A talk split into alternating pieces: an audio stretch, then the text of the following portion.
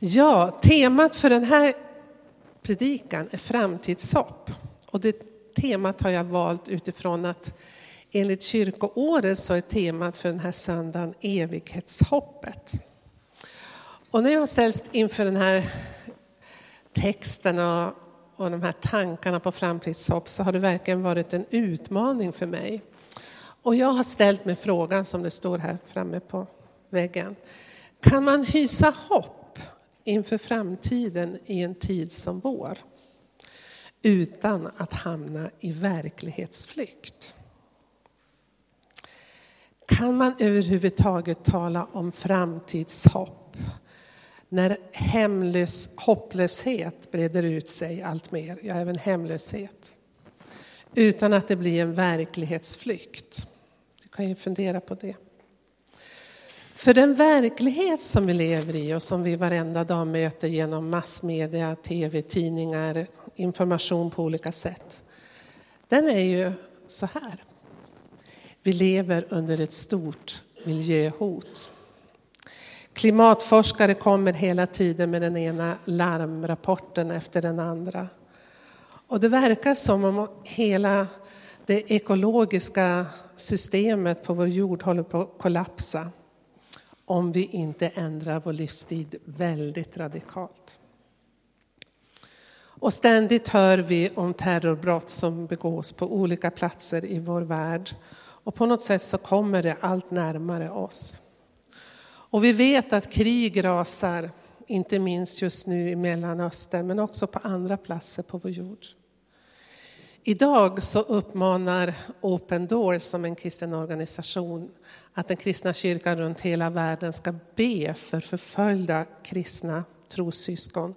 Och att idag vi särskilt ska be för de kristna i Ryssland och vi kommer att göra det. Det verkar som om förföljelse mot kristna ökar, inte bara i Mellanöstern utan också på andra platser. Och demokratin som vi här i Sverige tar för så självklart, vi har ju kämpat för den i 150 år, den verkar också på ett sätt och vis vara hotad. Vi behöver bara gå till vårt grannland i öster, Ryssland, och ännu längre bort Kina, Turkiet. Och det verkar inte så ljust i USA just nu heller tycker jag. Har den kristna tron något konkret att komma med? Något hopp att ge oss? Vi som lever i den här verkligheten som jag just har beskrivit.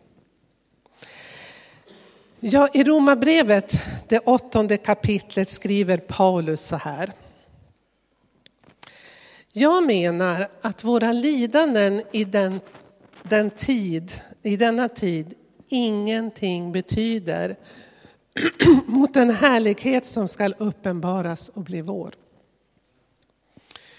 Ty skapelsen väntar otåligt på att Guds söner skall uppenbaras. Allt skapat har lagts under tomhetens välde, inte av egen vilja utan på grund av honom som vållade det. Men med hopp om att också skapelsen ska befrias ur sitt slaveri under förgängelsen och nå den frihet som Guds barn får när det förhärligas.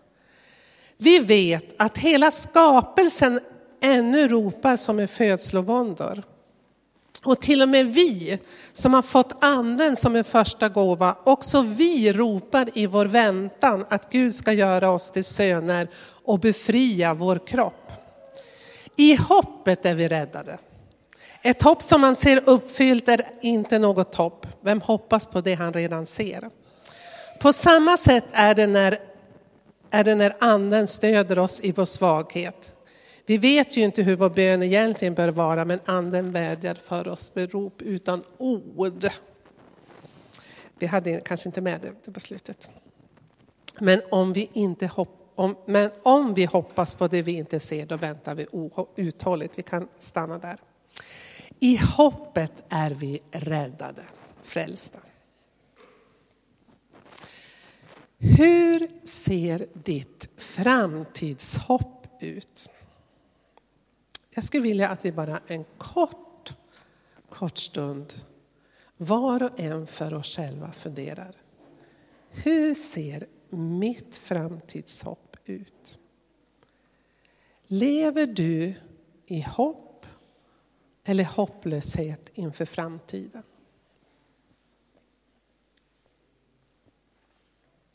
Hur ser ditt framtidshopp ut?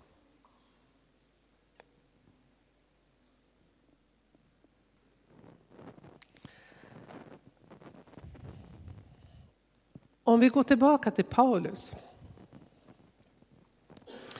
och den text som vi alldeles nyss läste så är det helt uppenbart att Paulus blundar inte för det lidande som finns här och nu, som vi lever i här och nu och som människorna levde i på hans tid. Han talar om, han underförstått handlar om lidande av olika slag. Men så säger han någonting som faktiskt är väldigt provocerande. Jag vet inte om du la märke till det. Han, han sa så här. Jag menar att våra lidande i denna tid ingenting betyder. Ingenting betyder. Är inte det lite provocerande? Jag vet inte hur din livssituation ser ut och vilka lidanden du möter. Men, men känner vi så att det ingenting betyder? Men Paulus han jämför det med den härlighet som ska uppenbaras och bli vår. Alltså, han säger det bästa ligger framför. Och det är så bra, den härlighet som vi sjöng om i början av gudstjänsten. Det vi väntar oss, så att den här tidens lidande kommer att blekna i jämförelse. Det är det andra, det bästa ligger framför. Och det tredje som han säger i den här texten, det är att framtidshoppet inte bara handlar om dig och mig och våra kroppar, utan handlar och involverar hela skapelsen.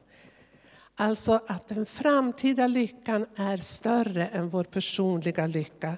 Det handlar om hela skapelsens upprättelse.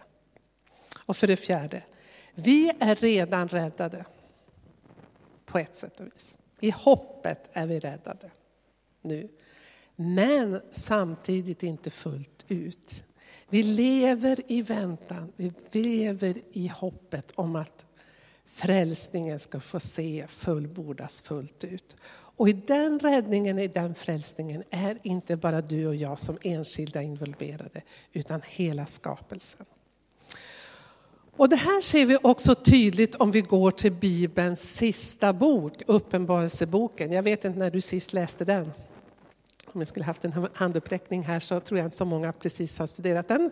Eh, det är en sån där bok som man brukar hoppa över för den är så komplicerad. Men om vi går till det sista kapitlet, de första verserna där, så ser jag att det knyter ihop väldigt bra med vad Paulus nyss, vad jag har läst ifrån Romarbrevet 8. Så här står det i Uppenbarelseboken 21, de fem första verserna. Och jag såg en ny himmel och en ny jord. När jag läser det så ryser jag nästan. Och jag såg en ny himmel och en ny jord. Ty den första himlen och den första jorden var borta och havet fanns inte mer. I Uppenbarelseboken beskrivs ju den ena naturkatastrofen efter den andra. Och jag såg den heliga staden, det nya Jerusalem, komma ner ur himlen från Gud, redo som en brud som är smyckad för sin man. Och från tronen hörde jag en stark röst som sade, se Guds tält står bland människorna och han ska bo ibland dem och han ska torka alla tårar från deras ögon. Nu kommer det igen det vi läste i Jesaja från början. Döden ska inte finnas mer. Och ingen sorg och ingen klagan och ingen smärta ska finnas mer. Det, det som en gång var är borta och han som satt på tronen sade, se, jag gör allting nytt.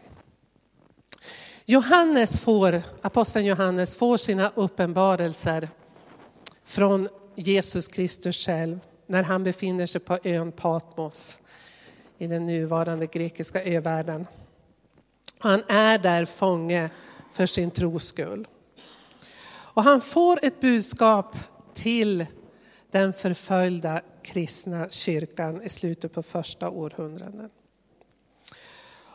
Om man läser och när man läser Uppenbarelseboken så ser man att den innehåller ett budskap som berättar om förföljelser av de kristna, om vredeskålar som ska tömmas över jorden, om krig, naturkatastrofer. Och den, det är inte en lätt bok att tolka Uppenbarelseboken. Och när man läser den kan man minst sagt bli skrämd och rädd och, och så. Men vi som lever nu och här, om vi verkligen öppnar våra ögon så kan vi se att väldigt många människor på vår jord kan man säga lever mitt i Uppenbarelsebokens alla katastrofer och, och det som Uppenbarelseboken beskriver.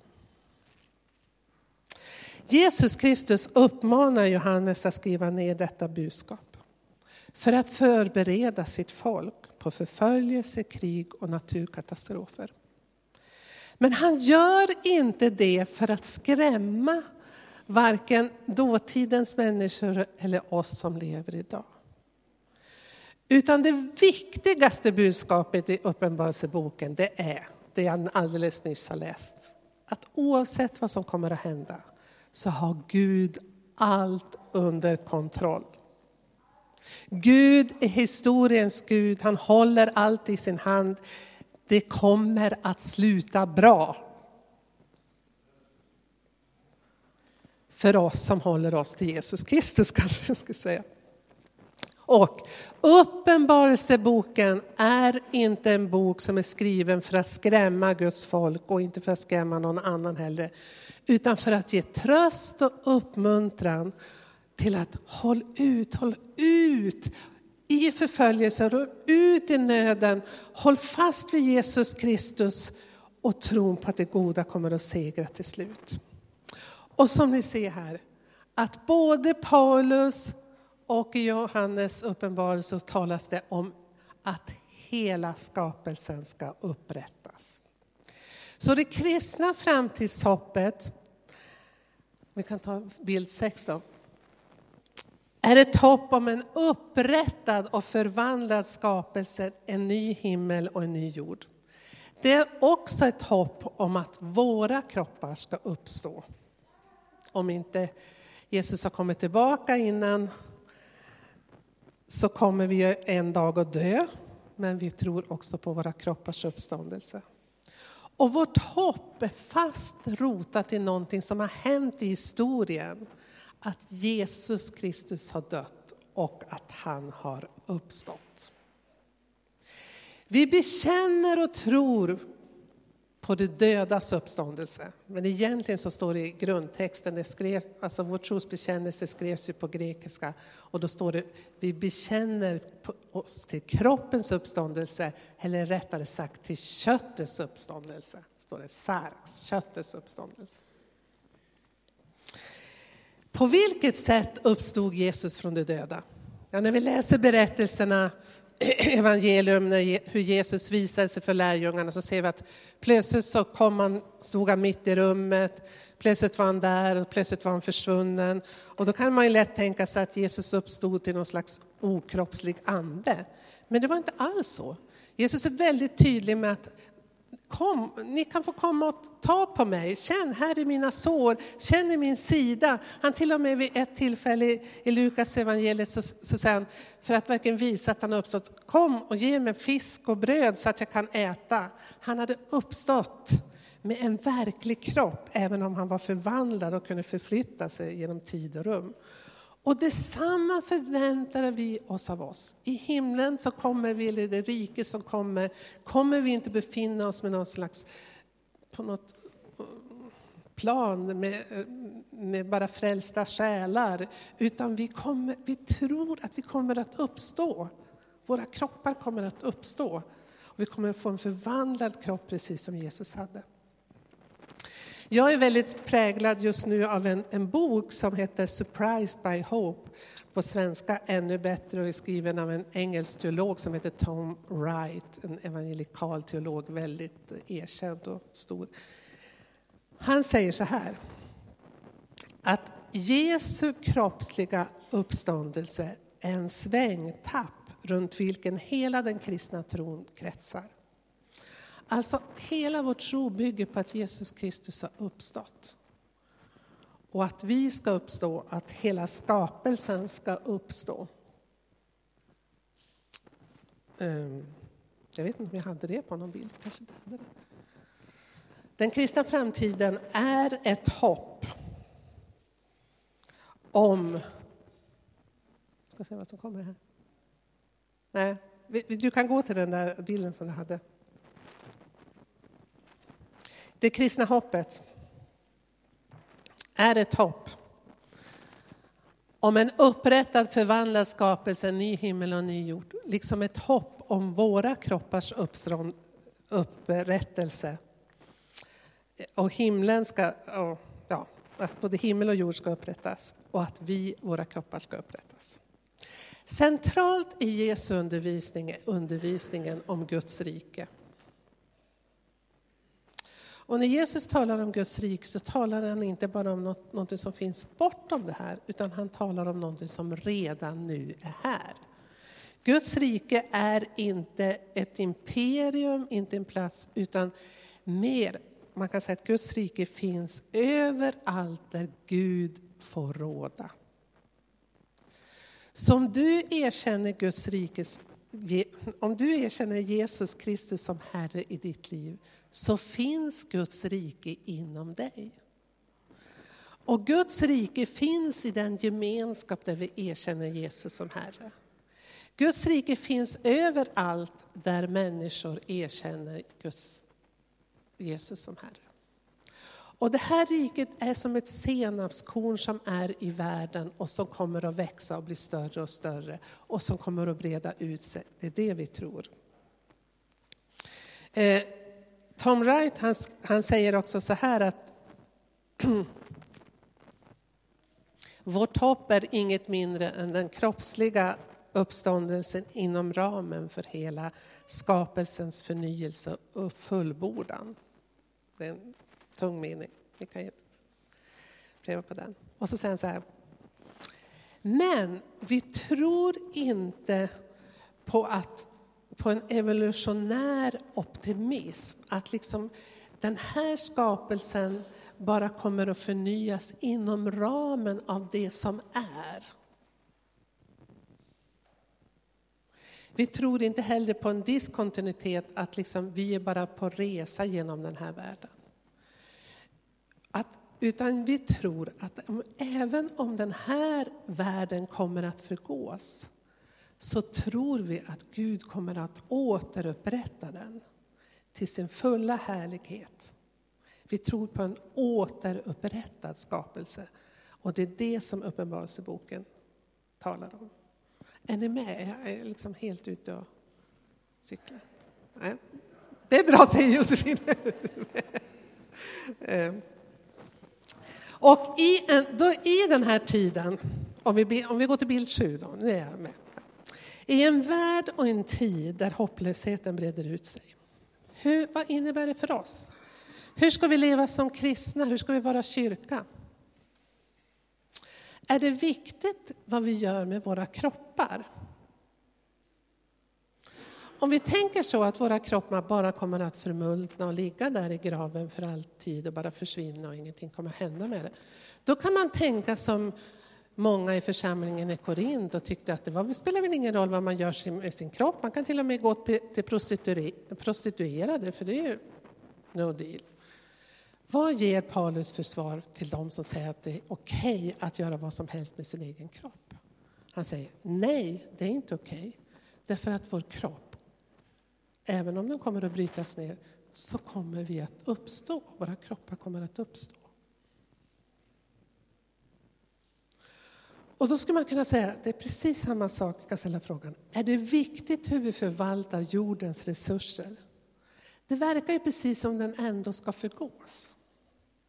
När jag var ung så talade vi man jättemycket i det sammanhang där jag var i att Jesus kommer snart tillbaka. Man pratar om alla hemskheter som ska hända innan jordens tidens slut. Och när min pappa läste tidningen och dagstidningen och det hade varit någon naturkatastrof någonstans eller något krig någonstans och bara suckade så sa han, ja just det, det var ju bara väntat, det var ju det här som skulle hända ungefär.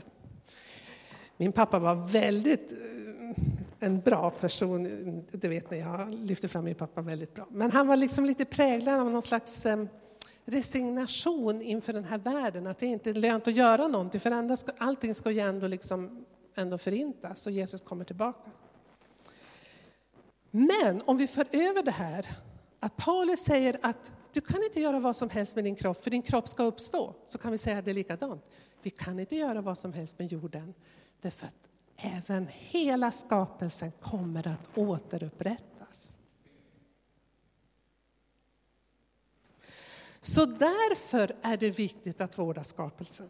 Därför är det viktigt att arbeta för fred och försoning och rättvisa, fattigdomsbekämpning, människors lika värde, demokrati, att vi ställer oss på Guds sida mot allt det som är ont, allt det som är nedbrytande i tillvaron. Om det så är nedbrytande när det gäller relationer mellan människor eller i relation till skapelsen. Allt gott vi gör som enskilda församling i Jesu efterföljd är ett tecken på Guds rikets närvaro här och nu och ett tecken på det rike som ska komma. Amen, halleluja. Ja, så ska man ha sagt i min barndomskyrka. Precis, ja. Hur, nu ser jag på väg att landa här. Hur håller vi hoppet om detta vid liv? Jo, det gör vi varje söndag när vi firar att Jesus Kristus har uppstått. Och vi gör det särskilt när vi firar nattvarden. I nattvarden bekänner vi och förkunnar vi att Jesus har dött men att han också har uppstått och att han ska komma åter.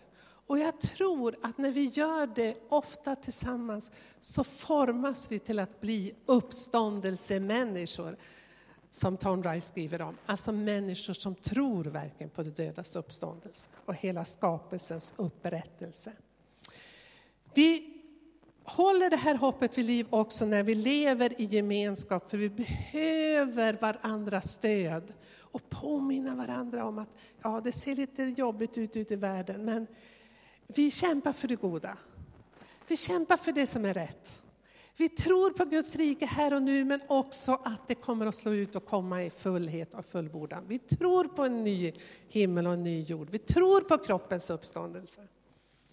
Och därför tar vi vara på att försöka att leva i frid med skapelsen, i fred med våra människor. Vi tar hand om våra kroppar. Ska jag, som är så dålig på att motionera, säga. Men i varje fall, jag tror att det är bra att göra det. Jag tror att det är Gud när vi tar hand om våra kroppar, att vi äter sunt, rör på oss, tar hand om våra kroppar och vårdar dem på ett, på ett bra sätt. Precis som samma sätt att vi njuter av skapelsen. Åh, vad fantastiskt den här sommaren har varit, vad jag har njutit. Jag har njutit något så otroligt av solen.